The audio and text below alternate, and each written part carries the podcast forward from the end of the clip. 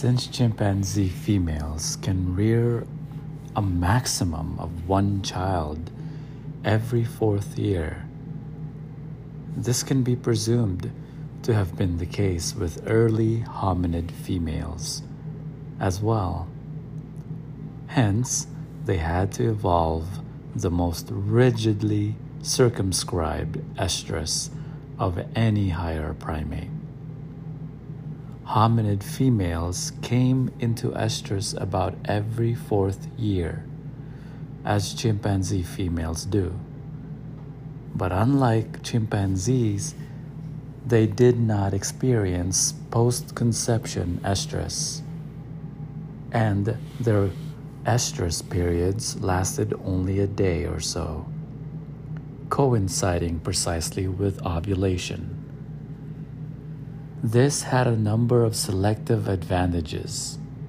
It permitted the mated pair to seclude themselves in recurrent honeymoons for a couple of days every fourth year during the female's estrus period. Thus, the male could be certain of paternity, which further reinforced the pair bond and motivated him to great enterprise in the hunt. Confident that his efforts would contribute to the welfare of his own offspring. Since a female was sexually attractive and active for an insignificant portion of her life, she wasted no time and energy in fruitless copulation, and hence maximized the time and energy she could devote to gathering and to mothering. Similarly, males were free to focus their energies on hunting and on teaching their sons to hunt, as they were not engaged in superfluous sexual activity with their mates. Neither were, neither were males spending time lusting after and plotting to seduce their neighbors' mates, since the latter were almost never sexually attractive, and when they were attractive during their rare estrus periods, had their husbands' undivided attention. Sexual rivalries thus were eliminated and male to male bonding was facilitated, rendering the hunting band a still more tightly knit, cooperative unit.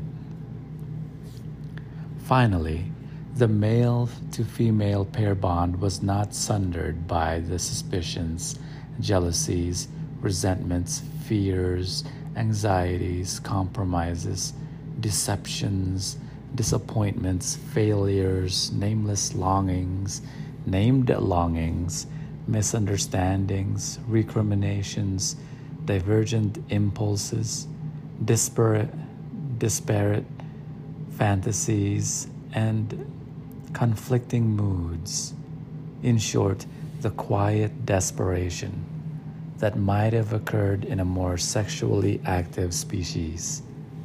At the end of the day, when dinner was over and the children were asleep, the mated pair generally groomed one another for 20 or 30 minutes and eventually fell asleep in each other's arms. It is this evolutionary background that explains why all human societies provide some means of seclusion for a pair bonded, married couple during the woman's estrus period. Whether one's uh, rather whether one considers the simple estrus huts of pre-literate peoples or the elaborate estrus palaces maintained by wealthy Europeans.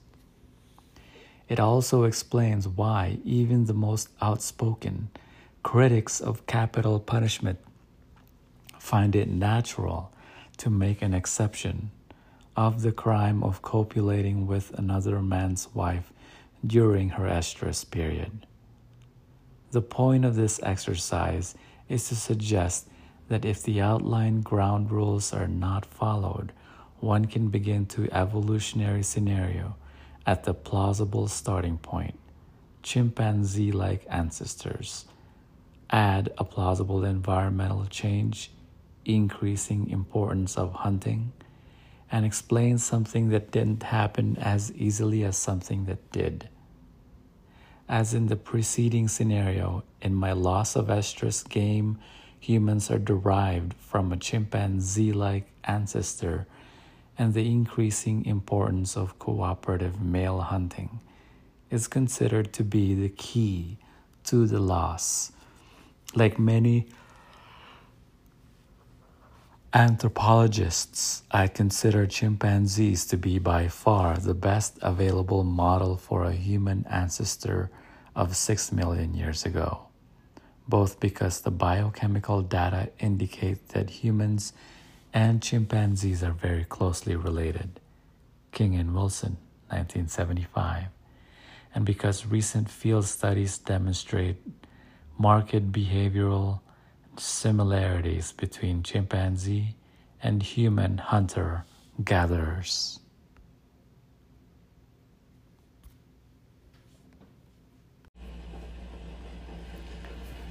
The basic social unit of human hunter gatherers is the nuclear family in which Men hunt, women gather vegetable foods, and the results are shared and given to their offspring. No non human primate regularly provisions another weaned animal. Among mammals, systematic male provisioning of females is found only in Homo sapiens and in group hunting canids. Eisenberg, 1966. While the social behavior of social carnivores varies from species to species, it frequently shows convergence in food sharing, cooperation, and hunting division of labor, reduced dominance, and large home ranges, with that of human hunter gatherers, which suggests that hunting played an important role in the evolution of human social life. Eisenberg, 1966, Schaller and Lowther, 1969. Washburn and Lancaster, 1968, suggest that the nuclear family is a result of intensive hunting by males and the consequent sharing of meat. McGrew, in Press, argues that since vegetables are much more reliable than prey animals, female gathering and sharing may have made it possible for males to gamble on the hunt. Levi Strauss, 1969, describes the plight of the human bachelor thus quote, Denied food after bad hunting or fishing expeditions when the fruits of the women's collecting and gathering and sometimes their gardening provide the only meal there is. The wretched bachelor is a characteristic sight in native society. But the actual victim is not the only person involved in this scarcely tolerable situation. The relatives or friends on whom he depends on in such cases for his subsistence are tasty rather are testy and suffering his mute anxiety. Unquote. The persistence of marriage and the family implies that they were adaptive for both sexes. Although the evolution of human sexuality must have been affected by the development of marriage it seems unlikely that females became continuously attractive in order to lure males into marriage. There is no reason to expect selection to have favored hominid males or their marriage arranging relatives who chose as mates females with extended estrus periods over females with more discrete periods. Extended estrus periods are likely to reduce a male's confidence in paternity and to entail greater expenditures of time and energy copulating and sequestering. The human male's intuitive assumption that constant copulability and agra- attractivity are desirable in a wife as the result of a male psyche that is adapted to an environment in which ovulation is not advertised. Ancestral male hominids. Before the loss of estrus, would not necessarily have shared this assumption.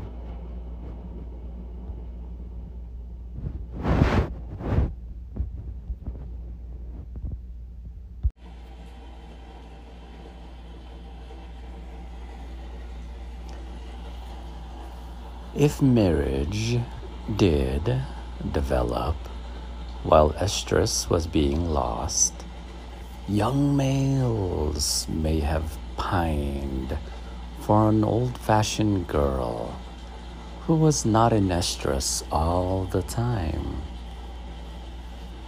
Wifely virtues overlapping only partially with indices of sexual attractiveness might have included evidence of sexual fidelity, youth, health, industry, in gathering and skill in mothering.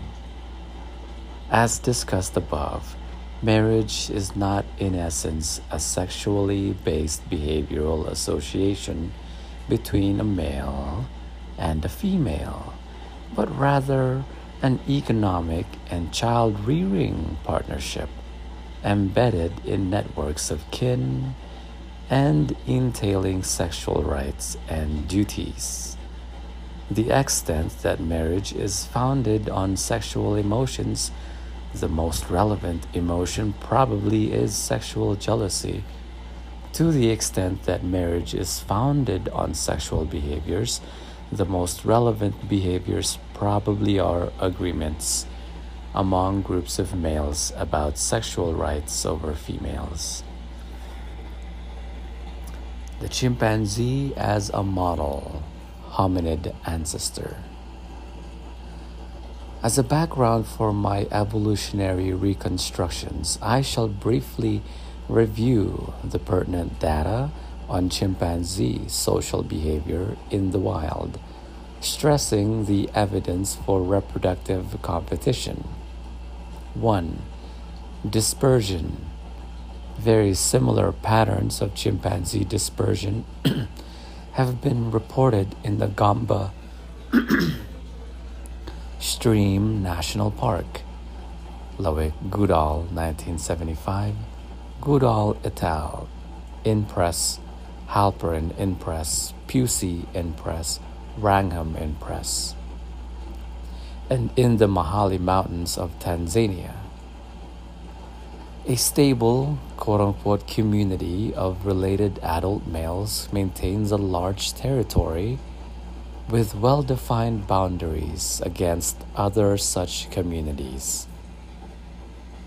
These large territories overlap a number of smaller adult female ranges adult females are far less social than adult males, associate mostly with their own offspring, and do not participate in defending the male's territory. Males thus maintain sexual access to females by cooperating in holding a female containing tract of land. A pattern that has been favored by selection, presumably, because the males can control collectively a large area than the sum of the areas they could control individually. Bygott Press.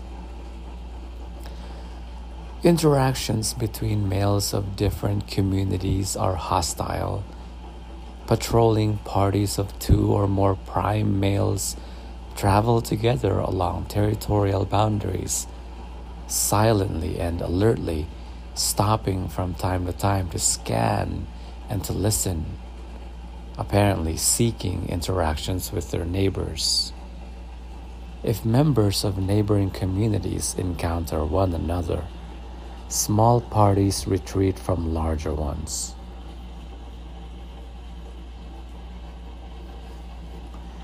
If two patrols are of approximately equal size, they aggressively display at one another until one or both retreat.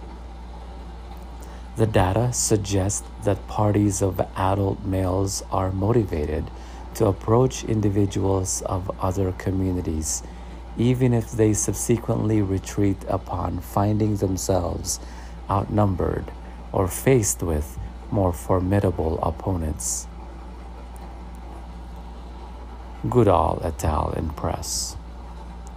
Patrolling parties attack isolated individual males of neighboring communities and apparently attempt to kill them. Goodall et al described three such attacks in detail, commenting that they were, quote, characterized by extreme violence and brutality, shocking to observers, unquote. Males also were observed attacking and threatening females of neighboring communities, and the females responded by following the males. In one case, the males threatened the female whenever she hesitated, indicating that she was forced against her will to travel with them. And Goodall et al. suggest that one purpose of these male excursions is to recruit females. Number two, female reproductive development. Free ranging chimpanzees may have birth peaks but they do not have sexual seasons. The estrus females may be observed at any time of the year. Goodall, 1965.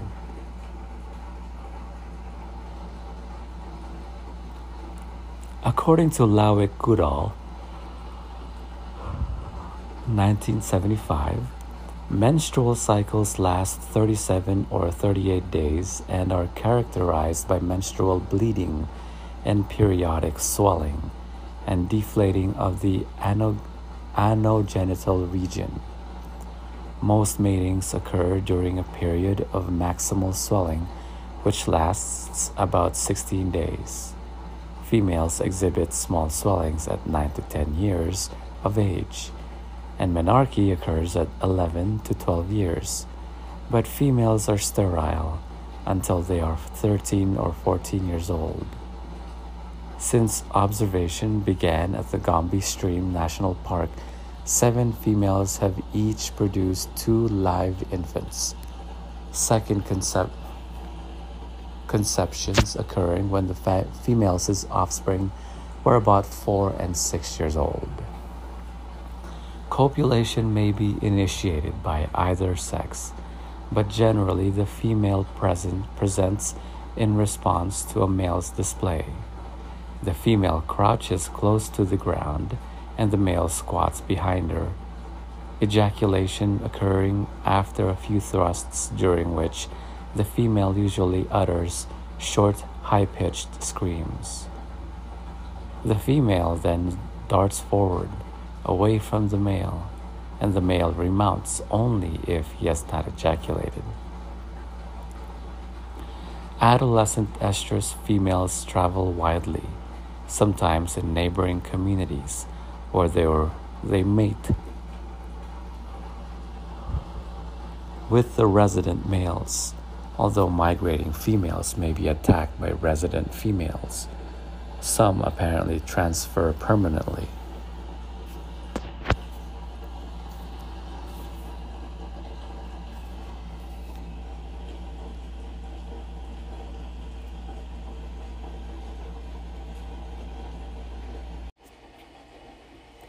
3. Male reproductive development. Males experience a growth spurt and begin sperm production at about 9 to 10 years of age.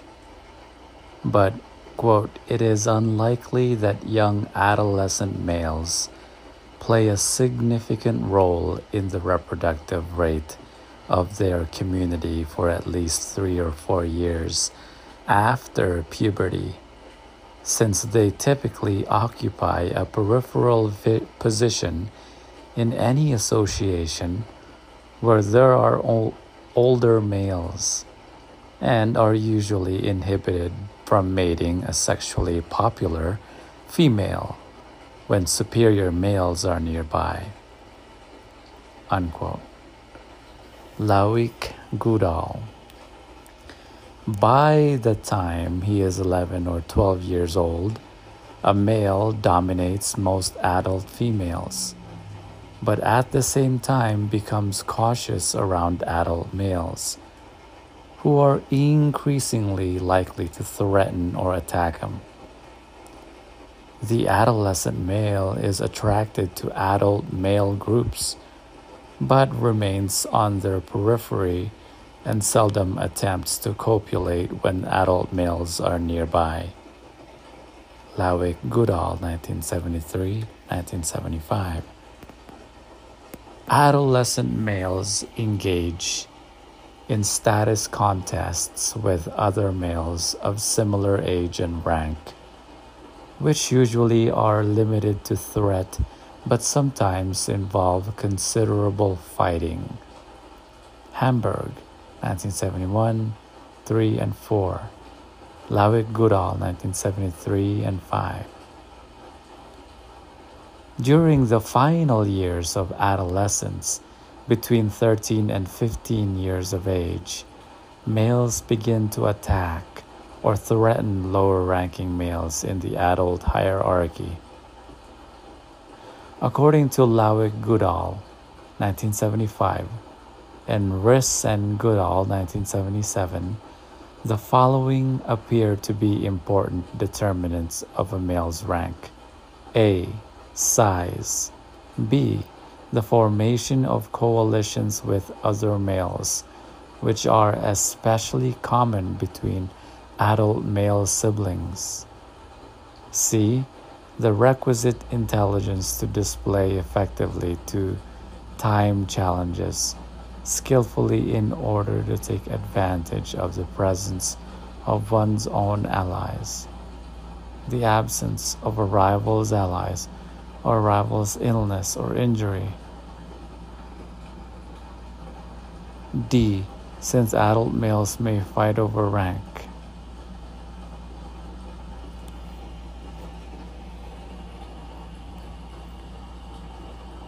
And since Lawick Goodall indicates that, quote, when combat does occur, it may be extremely violent and may result in injury to one or both of the chimpanzees, it may be surmised that fighting.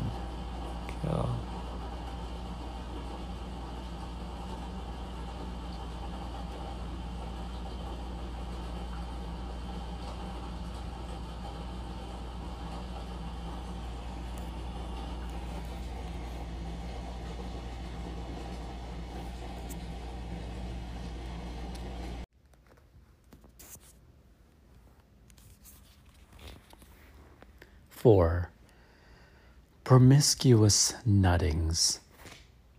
Females with large estrus swellings may be followed and mated by a number of adult males with little overt aggression. The infrequency of male fighting in these circumstances has often been cited as evidence that chimpanzee males are not sexually competitive. But a more likely explanation is that, quote, the more competitors present, the sooner male combat will experience diminishing returns. Ghiselin, 1974. McGinnis in press found that the frequency of fighting in groups of males surrounding an estrous female was inversely related to group size. In one case, while the highest ranking male was attacking another male, three other males managed to copulate. By Bygott suggests that among chimpanzees, quote, competition for females is between communities of males rather than between individual males. Within a community, mating is more or less promiscuous. And the larger an area that a group of males can control, the more females will be available to them. Unquote. Bygott argues that collective defense of the territory is advantageous to individuals because a border patrolling group of males is a powerful deterrent to males of neighboring communities.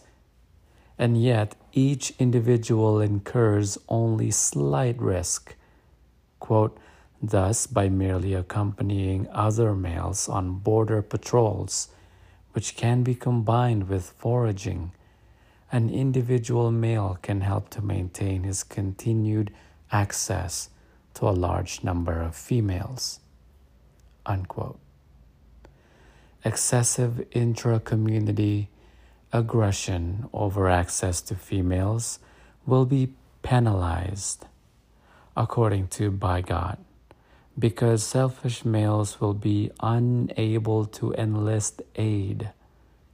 Intra community competition is to be expected only insofar as it does not jeopardize the stability of the coalition.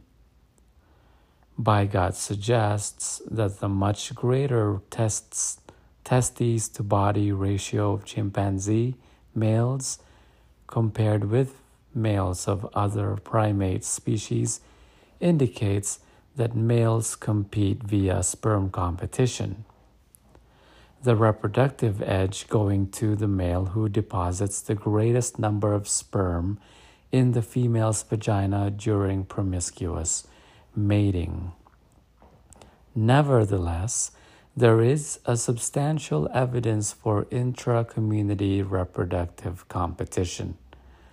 As mentioned above, adolescent males who copulate with an estrus female whenever they get the chance can be easily intimidated and are threatened by adult males and physically prevented from mating. Lawick Goodall, 1968.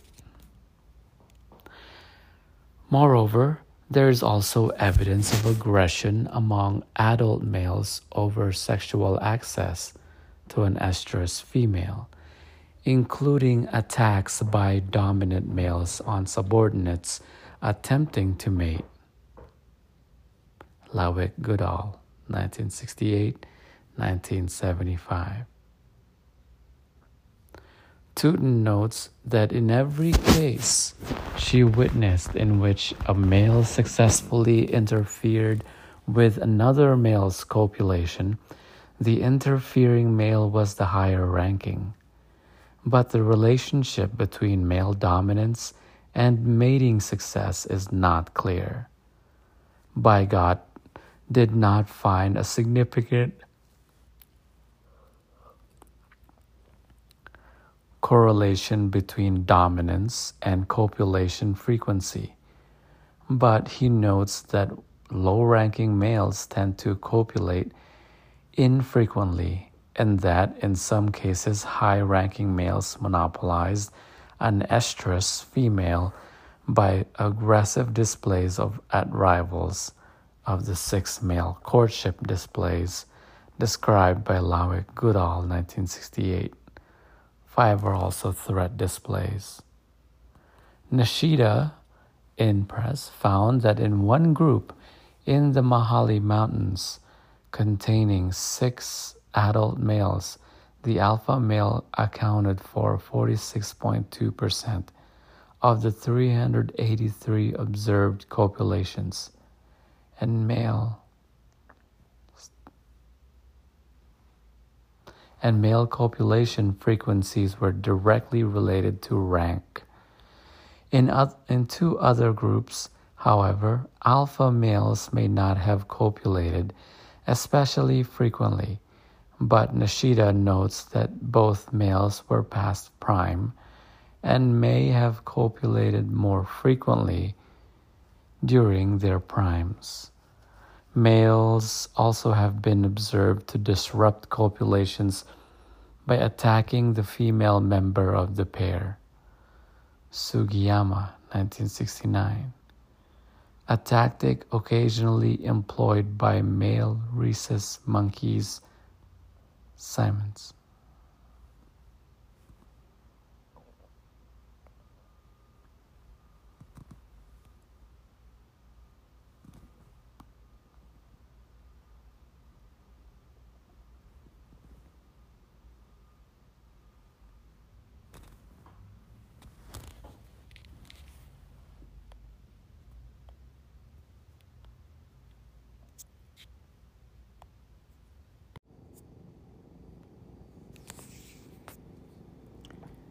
5. Consortships. Adult males have been observed to form exclusive consortships with estrous females, frequently traveling to a peripheral part of the range where other adult males are unlikely to be encountered. Lawick Goodall, 1968. Tutin reports the existence of quote unquote sexual partner preferences and suggests that in fact most chimpanzee matings are not promiscuous. Tutin argues that the formation of a consortship requires the female's cooperation. She found no correlation between the frequency with which males formed consortships, and either their either their dominance rank or the amount of agonistic behavior they directed at females. But male courtship frequency did correlate both with the amount of time they spent grooming swollen females and the frequency with which they shared food with females. Tutin hypothesizes that female choice is the basis of consortships and adds that, quote, if female choice is involved, it is of interest to note that the selection criteria appear to be social and caretaking abilities of the males and not their dominance status. Unquote. But it is not clear that consortships depend on female choice. At Lawick Goodall and McGinnis in press point out Males often herd females away from other males and force females to follow them to remote parts of the range by severely attacking them if they fail to follow or attempt to escape. That the female eventually follows without hesitation is hardly evidence for female choice and McGinnis points out that it is often difficult for an observer to determine whether the female is following of her own accord. Neither is it clear that the male rank is unrelated to reproductively significant consortships. McGinnis writes, quote, while the frequencies of inferred consortships do not show significant correlations with agonistic rank. There is a tendency for certain high ranking males to begin consortships significantly more often during tumescence and maximal swelling than during detumescence or no swelling phases of the female's sexual cycles. Males in consort do not vocalize loudly and they threaten or attack the female if she vocalizes. Quote, on occasion, when the female's vocalizations attracted another male or higher ranking officer, the consort attempt was usually terminated. One, two consortships.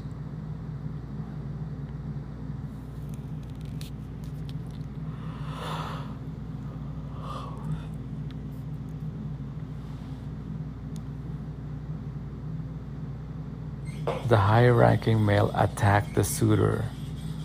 On other occasions, when a higher ranking male came upon a would be consort between bouts of intimidation of the female, the suitor failed to repeat the displays as long as the higher ranking male was, quote, was present, unquote.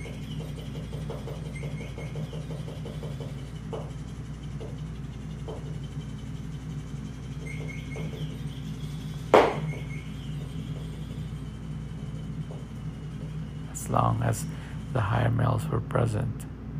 Thus, in literature,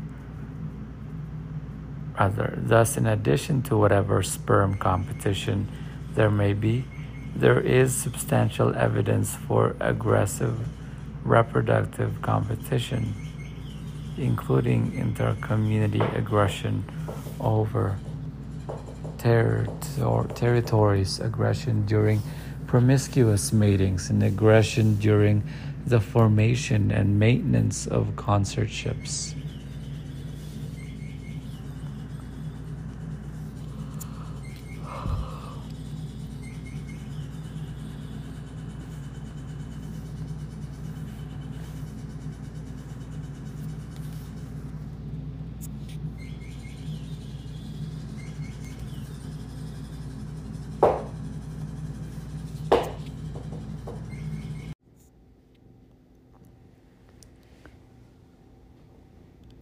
Bygott found that 90% of all agonistic interactions he observed involved at least one adult male. There is also evidence, both from the Mahale Mountains and the Gombe Stream National Park, that dominant males are often more reproductively successful than lower ranking males. This is precisely what evolutionary theory predicts. Since males expend considerable time and energy and incur significant risks in status contests with other males, high rank can be expected to pay off in fitness. Otherwise, Selection would have favored males who economized on time and energy and did not incur the risks of fighting. The effects of male to male aggression are reflected in socionomic sex ratios. Although the male female ratio is 1 to 1 at birth, the ratio of mature males to females in one community was 9 to 16 in 1972 and 9 to 15 in 1973. And Lawick Goodall notes that because adult females are more solitary than adult males, their numbers may have been underestimated. There is no evidence that sex differences in survivorships result from anything other than male to male aggressive competition. Number six, hunting and meat sharing. The hunting of small mammals by adult male chimpanzees have been described by a number of investigators, it is especially frequent among roaming male groups who cooperatively stalk, pursue, capture, divide, and distribute the prey. One male may, for example, climb a tree in which a monkey is sitting while other males station themselves at the bases of nearby trees, thus blocking the monkey's escape routes. There may be a partial suspension of dominance during hunts, in that a subordinate male may lead the hunt. Teleki, 1973. The males divide the carcass and hence consume more meat than any other class of chimpanzee. But although males and subadults do not participate in the hunt, they do often receive meat from adult males. McGrew found that 80% of all the, of the instances of meat sharing consisted either of males distributing meat among themselves or of males giving meat to adult females. Episodes of sharing generally are peaceful, but are not always so, and intense bursts of competition may occur. Age and kinship appear to be associated with success in obtaining meat from males, but the effects of these variables are not yet clear. What is clear, however, is that estrous females are more likely to participate in meat eating episodes than non estrous females are. And estrous female participants more, are more likely to receive meat from males than non estrous participants are.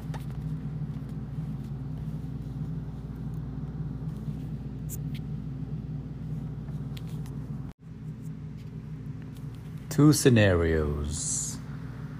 Female mammals become sexually attractive to males near ovulation because it is to the female's reproductive advantage to copulate at this time, and hence they advertise. It is difficult to imagine circumstances in which selection would favor males who lacked the ability to detect and to respond sexually to female ovulation announcements. Ancestral male hominids lost the ability to detect ovulation, not because the loss was to their advantage, but because it was to the female's advantage to conceal ovulation.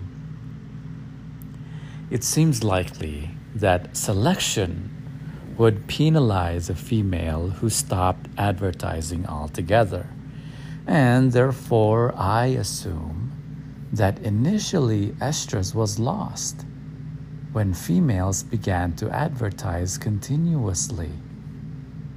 Perhaps female sexual attractivity was based on the production of a pheromone under the influence of estrogen, as it seems to be in rhesus monkeys and perhaps in other non human primates. If so, the loss of estrus may have begun with the continuous production of this pheromone. Once males were no longer able to detect ovulation by smell, selection would have favored males who were able to discriminate and to be sexually aroused by other indices of female reproductive value. An assessment males almost certainly made visually. In the absence of selection pressure to maintain it, the old olfactory signaling system would have degenerated. Recent in vitro experiments demonstrate the existence of detectable changes in the odor of vaginal secretions during the menstrual cycles of some, but not all, women. But there is little evidence that such changes have behavioral significance.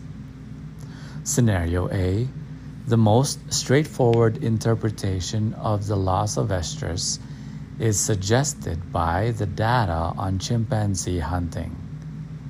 Estrus female chimpanzees are more successful than non estrous females in obtaining meat from males. When hunting became a dominant male act- economic activity, as it did during human evolution, perhaps the cost in terms of fitness to females of constant sexual activity were outweighed by the benefits of receiving meat. Hence, selection favored females who advertised continuously and thus were continuously attractive to males.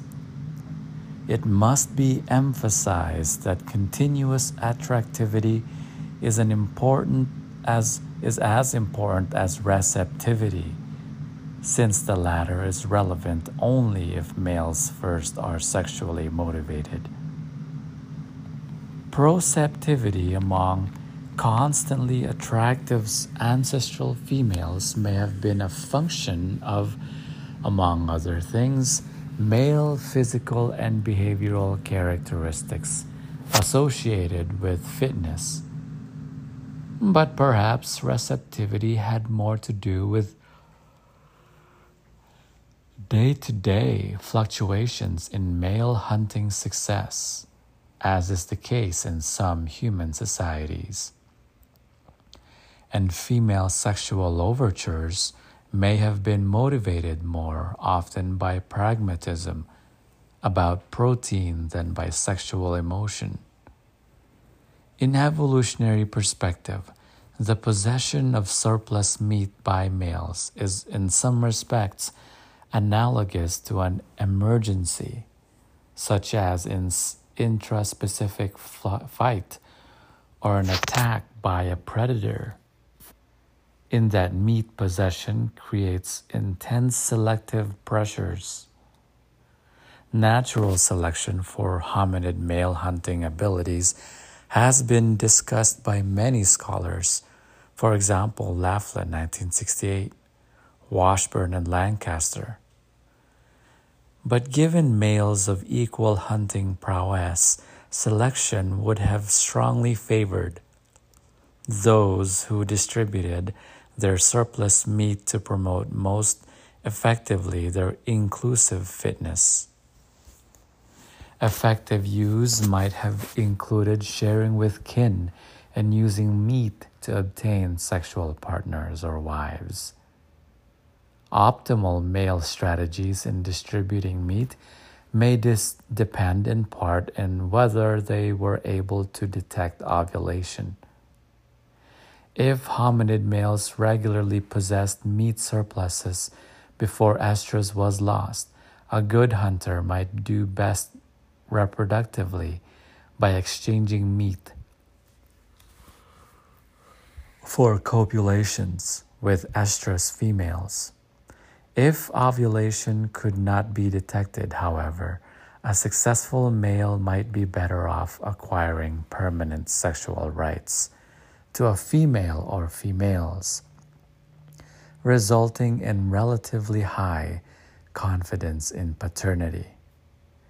Male provisioning of his mate's offspring and the evolution of other kinds of paternal behaviors and dispositions. In this scenario, the loss of estrus is, is a precipitating cause of the evolution of marriage and the family. Scenario B In another scenario, the family evolved before the loss of estrus. Because of the advantages to both males and females in the division of labor once intensive male hunting was established.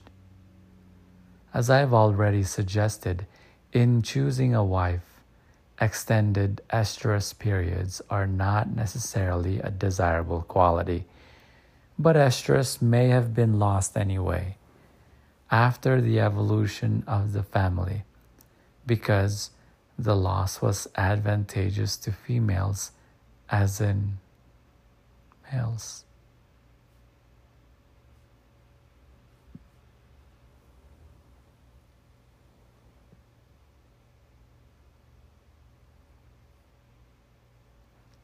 Lawick Goodall writes that, quote, in the wild, chimpanzees probably always live in male dominated societies, unquote.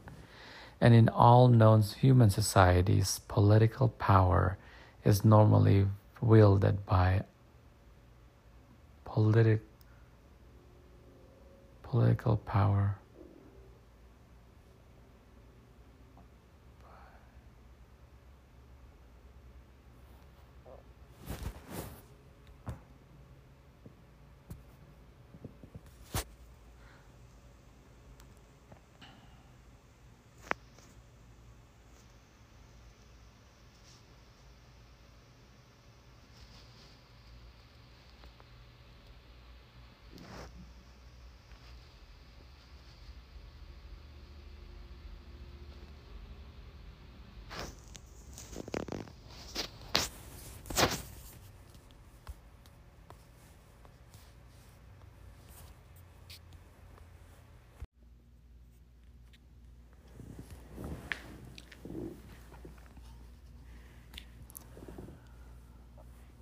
As I've already suggested, in choosing a wife, extended estrous periods are not necessarily a desirable quality.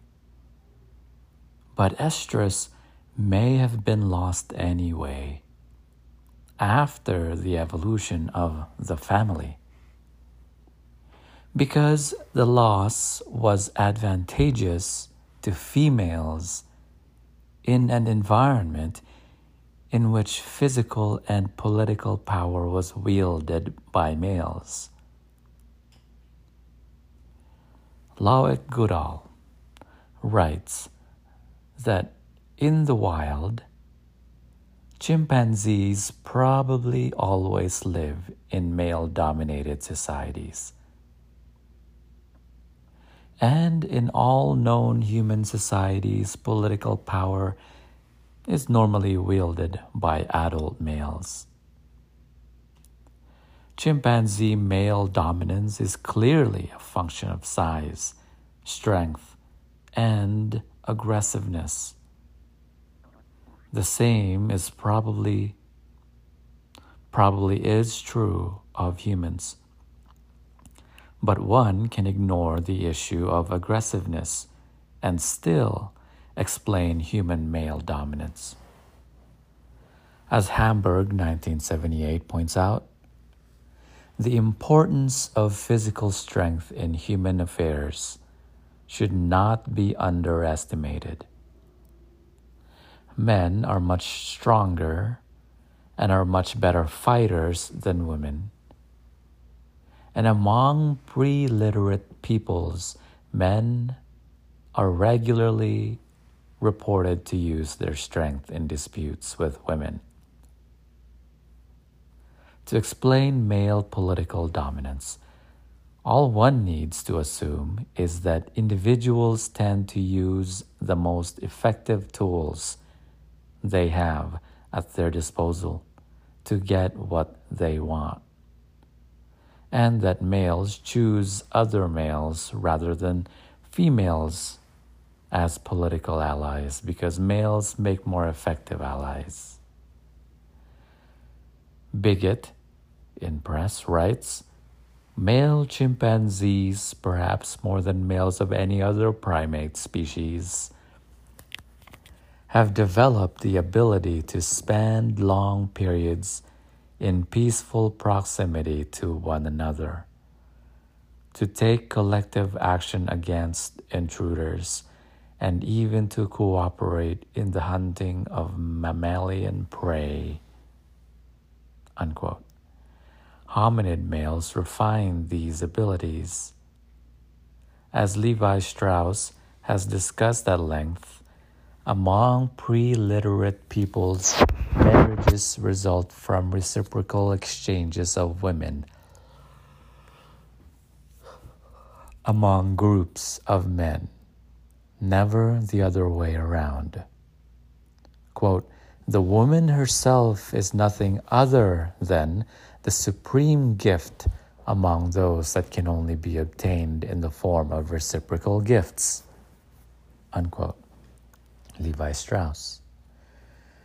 Most women will be married to other than their ideal husband, both because marriages are made and enforced largely by networks of males, and because the most desirable males will be able to obtain and support only very few wives. Thus, selection favored females who made the most of such circumstances. Even if a female had little power to choose her husband, since humans do not live as gibbons to, as gibbons do in small defended territories where a mate's activities can be continuously monitored. Human females always had some power to choose their sexual partners. Continuous attractivity may have evolved in a marital environment where a female could not often choose the social father of her children as a female strategy for occasionally choosing her children's biological father. Although the fittest males are sharply limited in the number of wives they can obtain, Given the opportunity, they can fertilize an indefinite number of females. By not advertising ovulation, females may have minimized their husbands' abilities to monitor and to sequester them, and maximize their own abilities to be fertilized by males other than their husbands. To be adaptive, this advantage, this rather this advantage, would have had more than offset the increased expenditures of time, energy, and risk continuous attractivity entailed. Thus, in scenario A, the loss of estrus is in part a cause of marriage. In scenario B, it is in part a result of marriage. I have little confidence in these scenarios. Probably both are wrong. Both are wrong, but they need not be right to be useful or interesting. They need only be as good as or better than competing explanations. These scenarios have the advantage of explaining why although most human most adult humans are and probably always have been married to only one person at a time. Human sexuality is in many respects the opposite of that of monogamous mammals. Humans' sexual peculiarities are less likely to be accounted for in terms of characteristics that humans share with many mammals.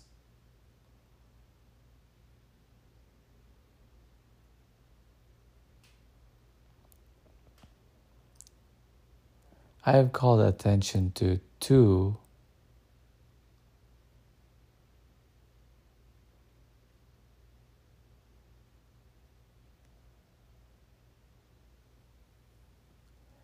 division of labor